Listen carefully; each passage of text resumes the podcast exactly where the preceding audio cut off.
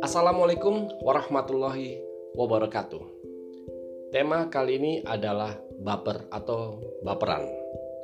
Apa sih itu baper? Baper atau bawa perasaan merupakan istilah kekinian yang menggambarkan salah satu sifat. Baper dapat diartikan dengan mudah tersentuh, mudah tersakiti, atau dimasukkan ke dalam hati segala ucapan yang didengar.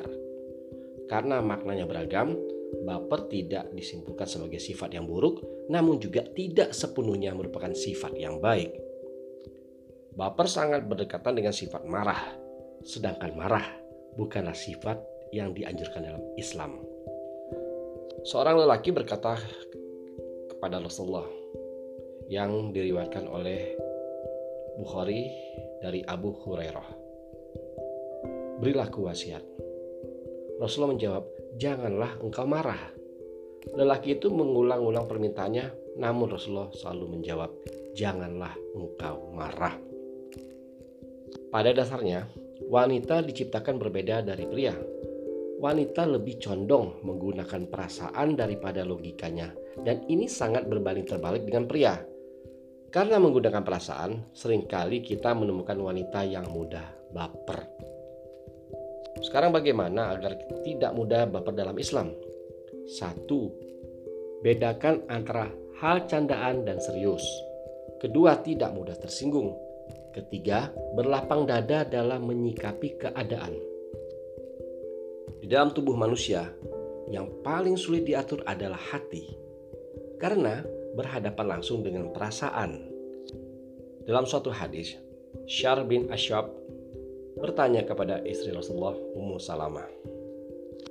Wahai Ummul Mukminin, apa doa yang sering dipanjatkan oleh Rasulullah jika berada di sisimu?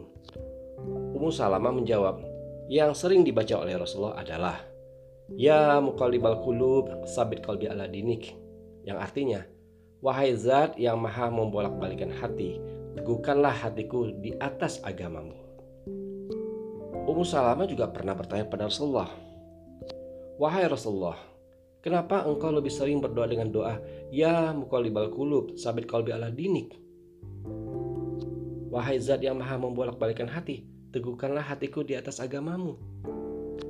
Rasulullah menjawab, Wahai Ummu Salamah, yang namanya hati manusia selalu berada di antara jari jemari Allah.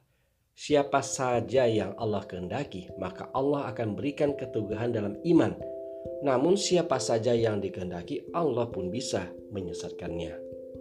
Setelah itu Muaz bin Muaz meriwayatkan hadis ini membacakan Al-Quran Surah Al-Imran ayat 8. Rabbana la tuji' qulubana izhadatana.